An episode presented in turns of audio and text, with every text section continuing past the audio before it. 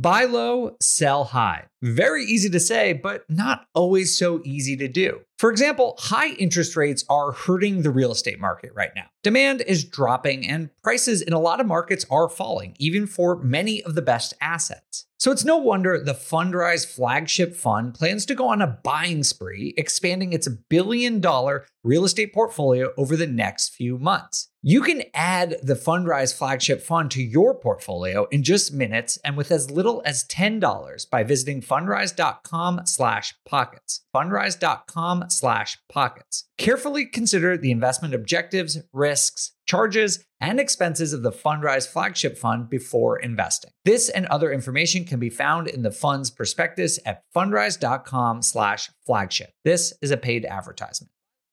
The dream of owning a vacation home can be daunting. From finding the best guests, to the maintenance, to organizing the cleaners after every guest day. with Vacasa, they make that dream into a reality. As a full service vacation home management company with vacation homes in key destinations across the US, they know a thing about how to make owning a vacation home easy and profitable. On top of proactive property maintenance visits by professional local teams, a hospitality driven booking platform, and around the clock support, Vacasa earns homeowners an average of 20% more revenue from their vacation homes. Vacasa is always thinking of ways to simplify the vacation home owning experience by putting your home to work for you. If you're looking to make more from your vacation home, work with the reliable property manager, and finally have peace of mind, partner with Vacasa at vacasa.com slash biggerpockets. That's vacasa.com slash biggerpockets.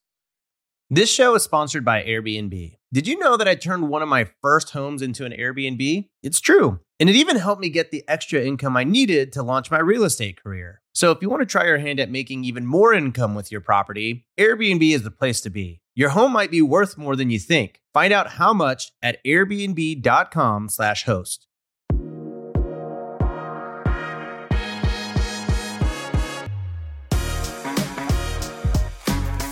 Hey everyone, it's Dave. Welcome to this episode of On the Market. Today it is just me, but I am joined by a fantastic guest, Andy Walden, who is the VP of Enterprise Research and Strategy at Black Knight. If you're not familiar with Black Knight, they are one of the premier data collection and analysis firms in the entire real estate investing industry, but they have a particular focus on mortgages. And I know if you're like me, you are probably obsessing about what is going on in the mortgage market, what interest rates are doing, why they're so high, where they're going to go, and what it all means for real estate prices. And Andy does a fantastic job talking about this. I was actually just chatting with him after the recording and I was saying that not many people can make mortgages as interesting and enjoyable to listen to as he did. So I think you all are going to really enjoy this episode with Andy. So I'm not going to have some big introduction here. We do have to take a quick break, but then we're going to get quickly into our interview with Andy Walden of Black Knight.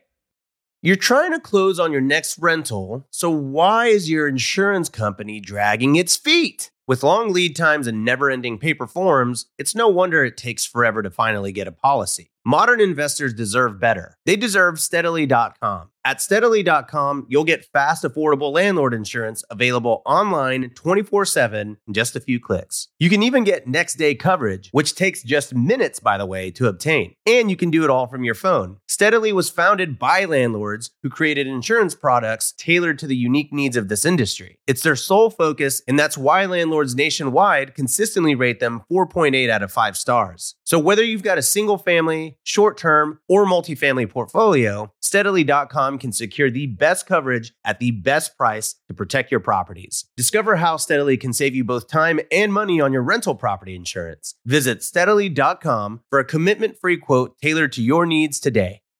This show is sponsored by Airbnb. Did you know that a long time ago, before I ever started my real estate business, I turned one of my first primary residences into an Airbnb? And that's the extra income that I needed from Airbnb that gave me the confidence to go out and work for myself and eventually quit my nine to five job. And now I have dozens of Airbnbs all over the country. I've even partnered up with the old David Greene on a recent property in Scottsdale to take our portfolio to the next level. And of course, we host it on Airbnb. But you don't need to be a full time real estate investor to start on Airbnb. As a matter of fact, I was self managing 10 properties while working my nine to five job, so I know anybody can do it. Think about it this way you're looking for extra income and going on a vacation. Wouldn't it be great to rent out your space and let your property pay for itself while you're gone? I did this one time. I pitched my wife and my roommate because we were house hacking on the idea of renting out our home, and it paid for all of our expenses on a trip to Mexico City. So go and give it a try. It might just change your life, just like it did mine. And I really do mean that. Your home might be worth more than you think. Find out how much at airbnb.com/slash host. eBay Motors is here for the ride.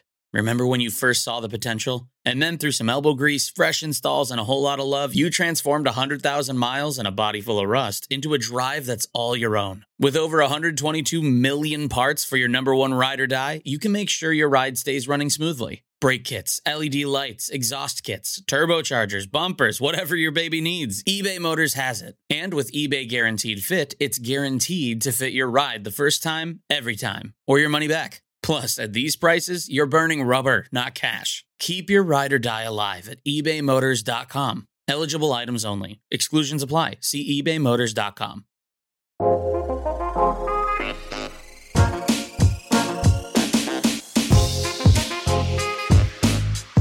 Andy Walden, welcome to On the Market. Thank you for joining us. You bet. Thanks for having me. Appreciate it. Can you start by just telling us a little bit about yourself and what you do at Black Knight? Yeah, absolutely. I, I head up the enterprise research and strategy team here at Black Knight, which, in, in its simplest form, uh, kind of my job on a day in and day out basis is is really just playing in what's really a phenomenal sandbox of of data sets at at Black Knight here, whether it's digging into the housing market specifically with our home price index or collateral analytics data or, or, looking more at the mortgage side of the house and how folks are performing over there using rate lock data and, and our McDash mortgage performance data really just just weeding through those on on a on a monthly basis and un- uncovering the underlying trends of, of what's going on in the market and then discussing them either internally or with, with folks like yourself. So excited to do that today. That's great. And and how did you get into this? Have you been in the real estate industry? Are you a data person by trade? Oh man that's that's that's a great question. I, have kind of made the rounds in mortgage and housing. I, I started doing uh, due diligence underwriting of, of mortgages being sold into mortgage-backed securities, and it was kind of in that 2003, four, five timeframe when it was the big subprime boom. And so I got to I got to see all of those loans up close and personal uh, in the early stages of the, the financial crisis. And I've kind of followed those loans through my career. I went into credit risk oversight after that. I went to default mortgage servicing for a period of time as well, kind of working in an REO shop and, and seeing those loans as they went through foreclosure and into REO and went into the housing market. And then have been in data and analytics for the last 10 years here at Black Knight. Excellent. So you're you're the right person for the long line of questioning I have for you. I, I, hope so. I hope so. I think I represent our audience in that we're all very curious about interest rates, mortgages, what's going on here. This obviously impacts our audience of real estate investors a lot. So excited to have this conversation. Absolutely. Can you just tell us a little bit about which data sets are at top of mind for you that you think are the most interesting and relevant to today's housing market? Yeah, absolutely. And and really we're leaving no stone unturned. It's it's such an unusual housing market right now and even even mortgage market as well. And so we're really going into every data set that we have at our fingertips. We're spending a lot of time obviously with our home price index down to 22,000 different zip codes at, at, five different price tiers across all the different product types and in, in housing types. And so we're spending a lot of time digging into that. We have what we call a collateral analytics data set, which is really a, real time stock ticker of what's going on in the market. We can get down to the neighborhood level and look at inventories and prices and price per square foot and all those different types of dynamics. Um, one that we've really been leading on more lately is is called our Optimal Blue data and it's uh, it's it's rate lock data. So folks that are going out there to take a mortgage, uh, when you lock in your rate, we can we can see that volume and all the different characteristics of loans being taken out, and it really gives you a 30 to 45 day leading indicator of what's going to be happening with mortgage originations, and even some indications in home sale volumes and what types of transactions and how borrowers are reacting to interest rates and, and behaving out there in the market. And then obviously we have an extensive platform and really cut our teeth in the mortgage market and looking at performance and, and foreclosure volumes and all those different dynamics as well. So really getting into every facet of the market and, and, using all that data and even merging those data sets together to uncover things that we haven't seen in the past. That that's incredible. I'm I'm excited to talk about all of that, but I, I'm curious, like from your perspective, since you look at this all day, what are sort of the headlines from the data that you're seeing? Yeah, and really, th- late last year and this year, it's been a lot about home affordability it's been a lot about housing market inventory. When we look at the housing market specifically, those, those clearly are the key indicators. And, and obviously, interest rates are a, a key component of that. And so when you look at affordability out there in the market, and when you get into the later parts of May, we've we've seen when you just look at the principal and interest payment needed to buy the average home in, in the U.S., it is the highest that we've ever seen it here over the last few, really last few weeks out there in the market. So affordability really tight now. Growing incomes improve that a little bit, right? It makes it marginally better than it was late last year. But affordability is a, a massive challenge out there in the market. I don't think I'm telling your your listeners anything that they don't know there, right? It, it's less affordable now than it was at the peak of the market in 2006.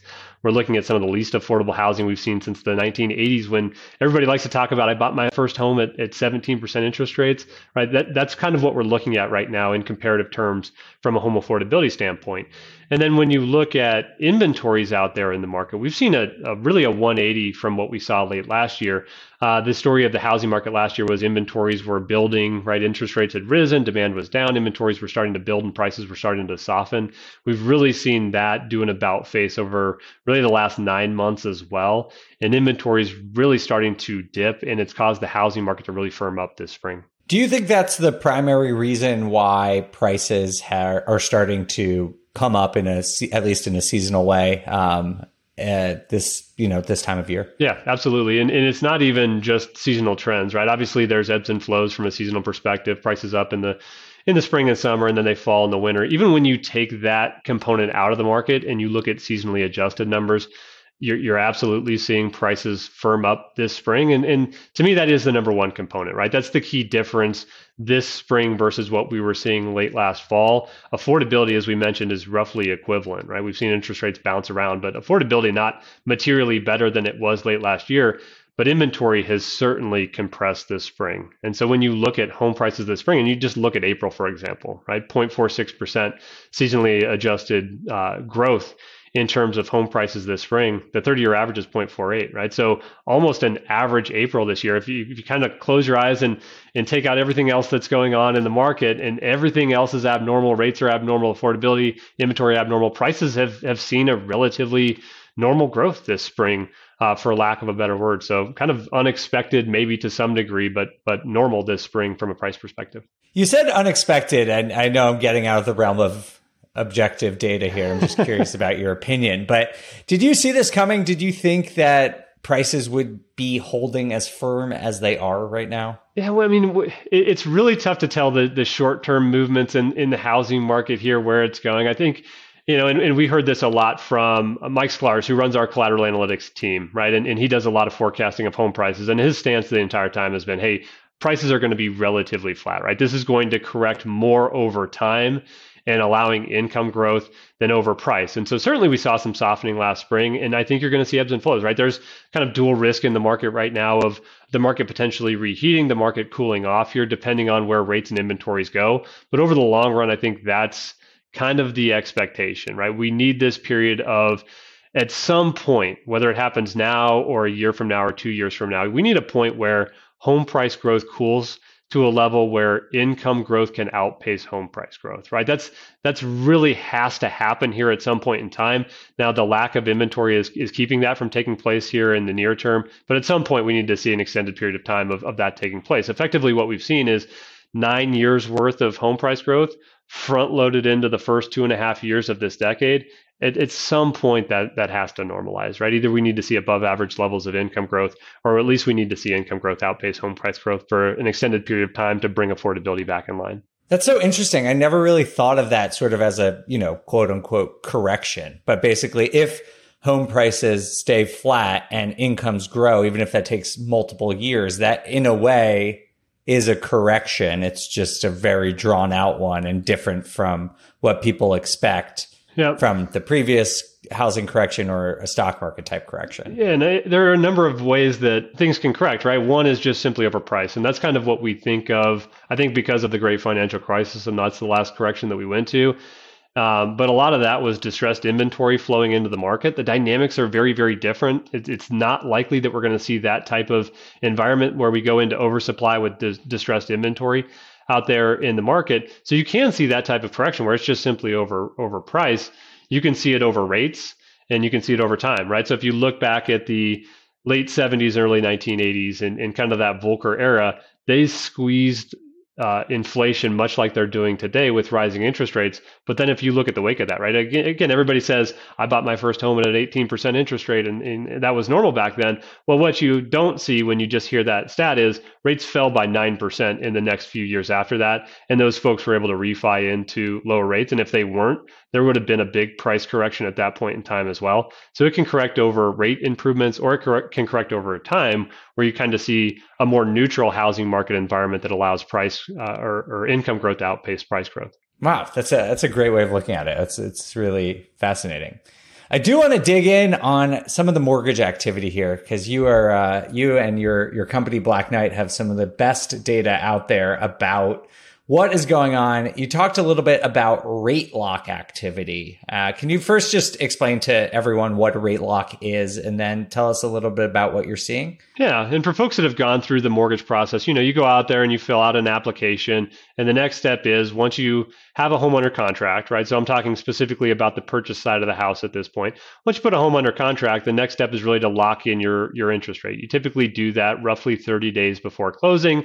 Um, and it, it, there's a, a whole kind of process on the origination side of, of why that takes place. But that's effectively when you lock in your interest rate to, to close that loan, right? Typically, you're, you're under contract at that point in time and you're preparing to close that loan. And it does a couple different things, right? One way that we use it is to look at overall volumes out there and, and what's going on in the market. And when we look at those rate lock volumes out there, we really see that they've been and remain compressed here towards the tail end of of May, right? We've seen a few times this year where interest rates have dropped down near 6%, and you've seen the volume of folks going out there and locking in rates to purchase a home. It's gotten within 15% of pre-pandemic levels, and it's it's shown some pops at points in time in January and in March of this year when rates have eased. When we look at what's going on in, in late May, what you see is that rate lock volumes have fallen to their lowest level comparative to pre-pandemic, right? So we're looking at the, just the deficit of volume taking place out there. They're more than 30% below uh, where they were prior to the pandemic, comparing that to 2018-19 levels. And and what that all means, right? If, if I lost anybody in the technical jar- jargon there, what that all means is it's it's really going to lead to compressed sales volumes, right? Slow home sales speeds um, out there, low transaction volumes remaining out there in the market. We're off the lows we saw earlier this year, but they're going to remain compressed. They'll be bouncy, right? And you'll see some ups and downs. But what that says is they're going to, to remain compressed here in the near term. And in the demand side of the equation, right, folks' willingness to buy a home is continuing to be compressed by high interest rates and tight affordability. In the past, there is some correlation, not causation, between declining sales volume, which you're talking about, and declining prices. Mm-hmm. Uh, why do you think this instance in this climate is different? Uh, because you're seeing, I mean, if you go back to your economics 101 class, right, it's the supply and demand curve, and they're both falling at the same time, right? So not only is demand coming down from rising interest rates, but supply is down at the same time. And so it's leading to just simply a move in where those intersect. And so you're seeing f- fewer sales, lower quantity, um, but prices are remaining relatively stable because, I mean, I, I think this, let's look at some simple numbers, right? Demand, I just mentioned, it's 30% low, right? The number of locks out there in the market are 30% low. Inventory out there right now in the US is 50% low. So you're actually seeing a larger compression in inventory than you are in demand. And so you're still seeing demand that's higher than supply uh, even though they're both comparatively low and it's holding prices high. All right, that makes total sense to me. You, uh, you know, I've I've had to Andy wait 13 minutes to ask this question because I was eager to ask you this when you explained that you have some data about how home buyers are reacting to fluctuations in mortgage rates, and I was very excited to ask you. So tell us about it. Yeah, that's right. And, and there's kind of this rough equation, right? 1% rise in interest rates equates to a, roughly a 12% reduction in buying power. And so I've, I've heard at points in time folks say, well, you know, six and a half, 7%, that's a normal interest rate, right? And it'll take folks some time to kind of normalize to that and, and realize that that's the new norm. But once they do, things will go back to normal. That's not really the way it works, right? There's math behind this. And, and when you see interest rates rise, it reduces buying power. And just because 7% interest rates were the norm in 2000 doesn't mean that we can just all of a sudden move interest rates to 7% today and everything moves in accordance because home prices have outpaced incomes based on those lower interest rates, right? It's allowed you to buy more home than your income traditionally would afford. And so you've seen more home price growth than you've seen income growth. And so if you just simply revert back to a 7% rate environment, it really pinches the demand out there in the market. And it does really reduce the buying power and reduce the demand out there. Um, so that's that's exactly what we're seeing, right? And we kind of talked through some of those numbers earlier in terms of the impact that that's having on demand.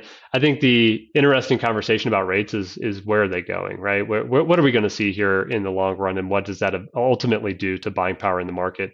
And you've seen those rate forecasts. One, the the market's very poor historically at, at estimating where interest rates are, are, going to go. Just to be quite honest, um, it, it's something that you see a large degree of variance between forecast and reality over the last uh, few years. But if you look at the consensus forecast of, of where rates are expected to go, um, it's really if you look at the latest composite forecast, it's sub 6%, right? Slightly below 6% by the tail end of this year, and then below 5.5% by the tail end of next year.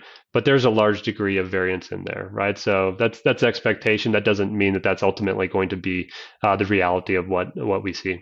Before we move on from just the home buyer sensitivity to interest rates, are you seeing or do you have data that shows how activity picks up or declines based on some of the short term variance that we're seeing in rates right now. Because we're seeing things swing from, you know, six and a half up to seven back and forth over the couple of years. Like, is there a noticeable difference in demand just with those 25 or 50 basis point swings? There, there is certainly at points in time, right? If you look at our Optimal Blue rate locks, right? So if we go back to that rate lock data that we were seeing in, in buyer demand just in terms of locking in rates, as rates have ebbed and flowed at points and times this year, when rates get down to 6%, again, the deficit that we're seeing versus pre pandemic levels has tightened up. So, absolutely, we are seeing that at, at, certain points in time. It feels like we've broke from that a little bit more recently. And so, that's something that we're really honing in on more. Does that mean that there's more? Uh, potential risk or, or, less demand out there, even in a modestly lower rate environment, perhaps, or maybe that was just kind of an anomaly in some of the data and the way that borrowers behaving at certain points in time this spring. But yes, we've we've seen some some ebbs and flows, and I think that's the expectation as we move forward, or at least the hope is that as interest rates then ultimately ease, that brings demand back into the market. But at the same time, there's there's got to be some supply that comes back into that market at the same time, or we find ourselves back in uh, in the market that we were in in 2022. Okay, so you said interest rates, you know, you described the consensus forecast. Does Black Knight or do you have a, a, forecast for rates? We don't, right? We use a lot of those consensus industry forecasts and we talk with a lot of our business partners in, in the industry in terms of their expectations and, and not just their expectations of, of the what, but the, the why as well. And so when you have those types of conversations with folks in the industry, it's really that 10 year versus 30 year spreads are extremely wide right now, just simply due to the uncertainty and, and, a number of different factors. But a lot of it has to do with the uncertainty out there in the market. And so as we gain more certainty and clarity, and, and as we get some more insight into what the Fed's ultimate path is going to be, and we see that start to play out into broader economic conditions that you'll start to see that spread tighten up more towards the tail end of this year. And so it's really kind of the, the thought process that a lot of folks in the industry are going through, right? That um, spreads are about 3% right now. The long term average is below 2%. So you have a 1% wider spread. And if we just saw normalization of spread activity, it would result in a percent lower interest rate, which is kind of the forecast by the end of this year. Just for everyone listening to explain what Andy's talking about, if you're unfamiliar with the spread, uh, basically, when people are forecasting or looking at mortgage rates, the most reliable indicator is the yield on a 10 year US Treasury.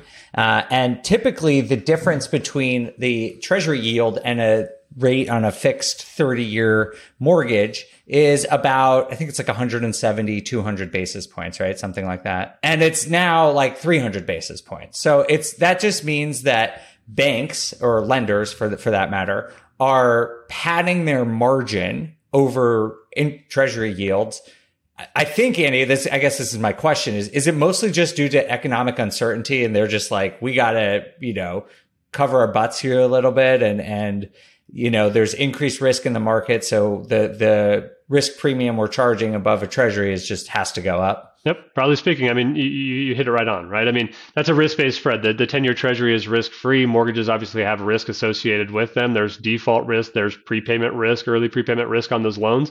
And you have both of those in, in loans that are being originated in the market today. You have uncertainty around where the economy is going, uncertainty around empl- uh, unemployment, and expectations that as the Fed puts pressure on the economy, that that may and, and likely will result in rising unemployment rates. And then there's also the likelihood that if you take out a mortgage at six and a half, seven, a little over seven percent today, as soon as rates go down to five, you're going to pay off that mortgage and, and, refinance.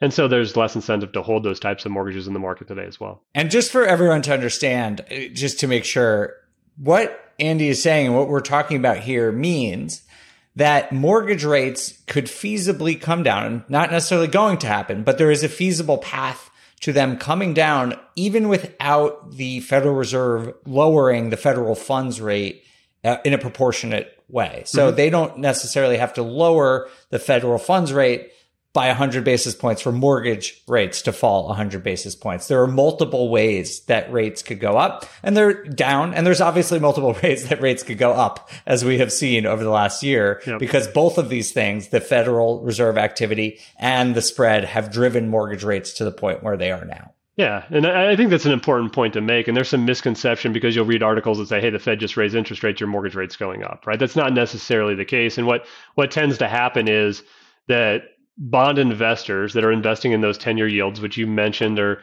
uh, ultimately set the price or, or are a driver of what happens with mortgage rates, they have the expected path of the Fed. So if the Fed raises rates by a quarter of a point, and they already knew that was going to happen, they've already priced that into their 10 year treasuries. And so what what re- happens in reality is 30 year rates front run the Fed right? They rise before the Fed ultimately makes their uh, rate moves, which is why they rose so sharply last year. And then if you look at the last few Fed tightening cycles, 30 rates will actually come down before the Fed uh, actually reduces interest rates, depending on the expectation for the overall market. So as you mentioned, 30 rates can come down while the Fed has rates plateaued, and even before they uh, begin to reduce those rates, depending on what the bond market thinks is, that is that's ultimately going to mean for the broader economy and what the, the Fed is going to do in response. Do you expect that? I don't know if you model this out, but do you expect that if rates do come down, we'll start to see an increase in sales volume? I think you will, right? I think you'll see a short-term uh, rise in sales volumes. The the problem I think you would run into at that point is if you don't see a corresponding rise in inventory, right? So if if falling interest rates push demand into the market, they push buyers into the market, which I think it would, but you don't see in, you don't see a return in sellers to go along with that. You would see a, a short-term push in volumes, in sales volumes, but then you're going to start to run into supply headwinds, and it's going to push prices higher. I think that's the the risk in the market. Um, and I think that's something that the Fed has their eyes on very closely. You've heard a couple Fed folks uh, say that specifically, uh, that they're they're closely watching some of the reheating in the housing market, and it could lead to more reheating if you saw rates fall and demand returned and supply didn't return. And so the supply is really the question mark, and we haven't seen. So you asked the question earlier: when rates have fallen, has demand returned? The the short answer there is yes. Has supply returned? The short answer there is no, because sellers aren't as closely watching those short term rate fluctuations and moving in and out of the market. We haven't, we've seen sellers universally back away this spring and those deficits of new sale uh, new listings fall and fall and fall we haven't seen any response to that that i've seen of rates falling and sellers then pushing into the market. Oh, that makes total sense. Yeah. You know, as a buyer, you're absolutely just watching mortgage rates like a hawk right now. And if you could save five ten basis points, you're going to do that. But I guess to your point, it sort of makes sense logically that we need a sort of total market sentiment shift for one reason or another for sellers to get back in. They're not like, oh, now you know, it went from six and three quarters down to 6.6. I'm going to sell my house. They're probably not. Yeah. They're just like, okay, interest rates are too high. I'm staying put for right now until some broader macroeconomic trend changes. Yep. Yeah, I think you're exactly right. So the last area I want to get into uh, here, Andy, is delinquencies and foreclosures. We've talked a bit about, you know, the potential of rising unemployment, um, rising interest rates. So, because Black Knight does track this information, what are you seeing with delinquency trends? And delinquencies are interesting. And I think there's a couple different storylines. One is very, very positive, right? And that's that if you look at just overall mortgage delinquencies, they hit an all time low in March of this year. We, we started reporting those publicly all the way back in 2000, so 23 years ago. And this is the lowest that we've ever seen the delinquency rate on, on mortgages in the first time it's ever fallen below 3%. So very low delinquency rates overall, and that goes for serious delinquencies as well. They've been trending lower in recent months and are, are at their lowest point since the onset of uh, the COVID pandemic. So overall delinquency is low. We did see a little bit of a kind of a calendar related bump in April. Um, and then my expectation is in May we'll see those come down a little bit in response to the way that the calendar fell there. Uh, but overall delinquency rates pretty pretty darn strong at, at the moment. I think when you look at the near term kind of estimates of where they go or expectations for where they go. I think as the Fed continues to put pressure on the labor market and tries to drive down uh, or, or at least control the, the job market out there, you could see rising unemployment, and, and along with that would be rising delinquency rates. Uh, another thing that we'll be watching very closely is student loan deferrals and the expiration that's that's coming up here in, in a few months, and how much of an impact has that had on mortgage performance, and how much injecting those payments back into folks' monthly budgets will that impact their ability to make mortgage obligations out there in the market? And so we'll be watching that very closely as we move towards the tail end of this year as well. Do you have any just general thoughts about the student loan deferral and how that could play out? Yeah, we, I, a couple different things, right? And, and we were with uh, Freddie Mac at a conference a couple months ago, and they showed some insights of, and, and this isn't student loans, but it was, uh, I believe, auto and credit card debt, and and some of the delinquent rising delinquencies among those categories. And then when you looked at folks that also had a mortgage, the performance was a lot stronger. And so I think, you know, if that sentiment holds true, or if that pattern holds true, you may see a lesser impact of uh, mortgage holders' ability to make student loan payments than maybe renters' ability to make student loan payments. So that'll be something that we're watching closely. Um, one of the data sets that I didn't mention earlier that we have access to is merging our data, our mortgage performance data with credit line data, right? So looking at and tying in credit card debt and credit card delinquencies and auto and student loan debt and student loan delinquencies. And so that's something that we're working through right now to really kind of estimate how many folks have student loans that also have a mortgage and what's what's been the payment reaction in the past. And we'll certainly be watching that very, very closely as we get into that September timeline to see what types of, of impacts end up flowing into the market. Oh, I'd love to know. I don't know if that's public information you're going to share, but I would love to see that when you when you all do that analysis. Yeah, absolutely. Yeah, that's great. So what do you is it I guess there's two, just when you're talking at two hypotheses, basically. It, one would be that mortgages have lower uh, delinquency rates just because the underwriting is better, you know, like Dodd Frank, like, is that one of the reasons? Or I guess the other thing is just more lifestyle based that, like, if you're in a difficult financial situation, you sort of, have to prioritize where how you're going to allocate your money, and people just prioritize paying their mortgage over maybe paying their car loan. Yeah, I, I think it's both, right? Absolutely, the post Dodd Frank world is playing into it, and, and just the quality of mortgages out there.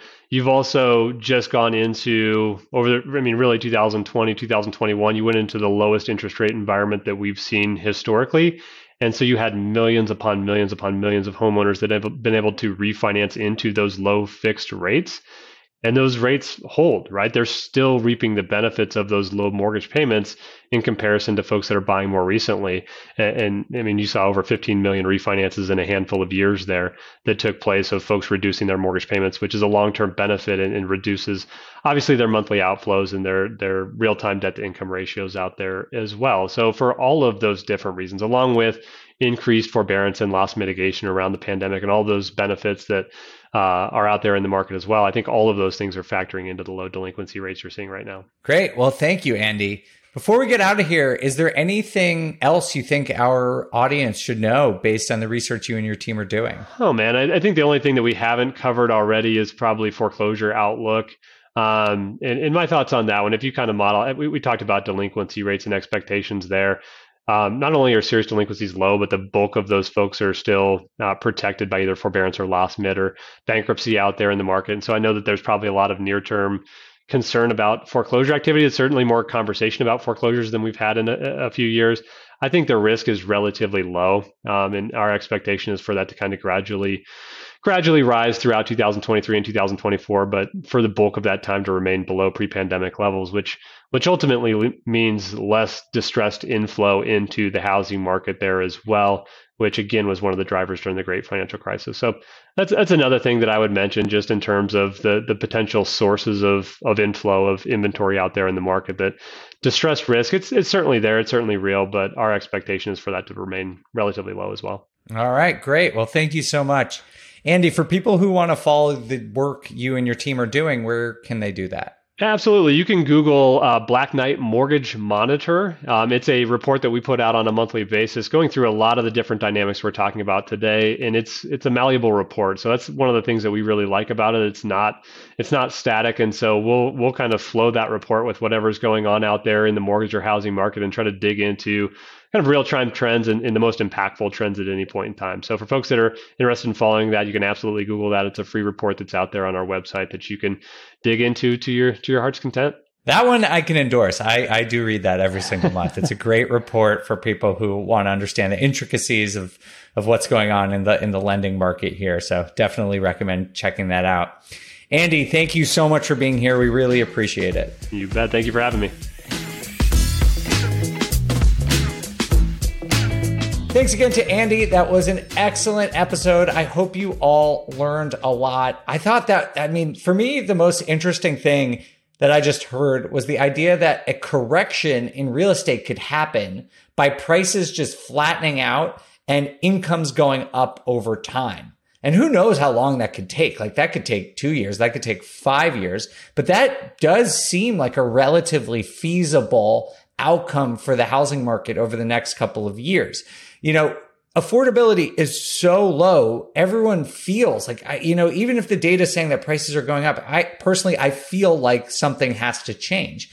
But to his point, something, that the thing that has to change doesn't need to be prices coming down. It obviously could be mortgage rates coming down. That's something we've talked about. But the other thing is that prices could just basically stagnate. And as income goes up, or mortgage rates maybe go down a little bit, that could restore affordability to the market in a different type of correction than the one we were probably all, myself included, thinking about. So that was my, my main takeaway, but there was tons of great nuggets in there. So I hope you enjoyed this interview as much as I did with Andy. If you did, please give us a review. We love hearing from you and really appreciate any positive reviews that you have for us. And if you really like this episode, share it with someone who you think would benefit from this information. Thank you all so much for listening. I'll see you for the next episode of On the Market. On the Market is created by me, Dave Meyer, and Kailyn Bennett. Produced by Kailyn Bennett Editing by Joel Esparza and Onyx Media. Research by Pooja Jindal. Copywriting by Nate Weintraub. And a very special thanks to the entire BiggerPockets team. The content on the show on the market are opinions only. All listeners should independently verify data points, opinions, and investment strategies.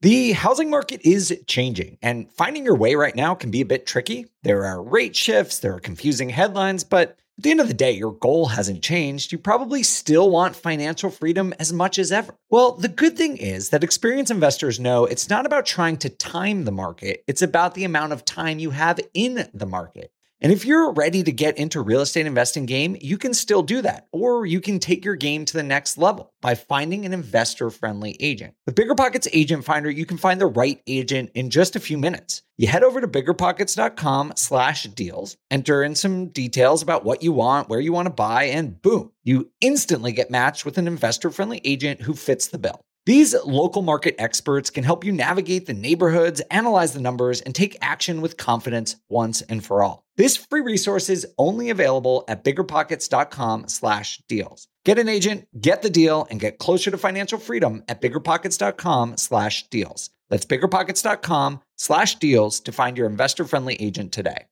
The content of this podcast is for informational purposes only. Past performance is not indicative of future results, and all hosts and participant opinions are their own. Investments in any asset, real estate included, involves risk. Use your best judgment and consult with qualified advisors before investing. Only risk capital you can afford to lose. BiggerPockets LLC disclaims all liability for direct, indirect, consequential, or other damages arising from reliance upon information presented in this podcast.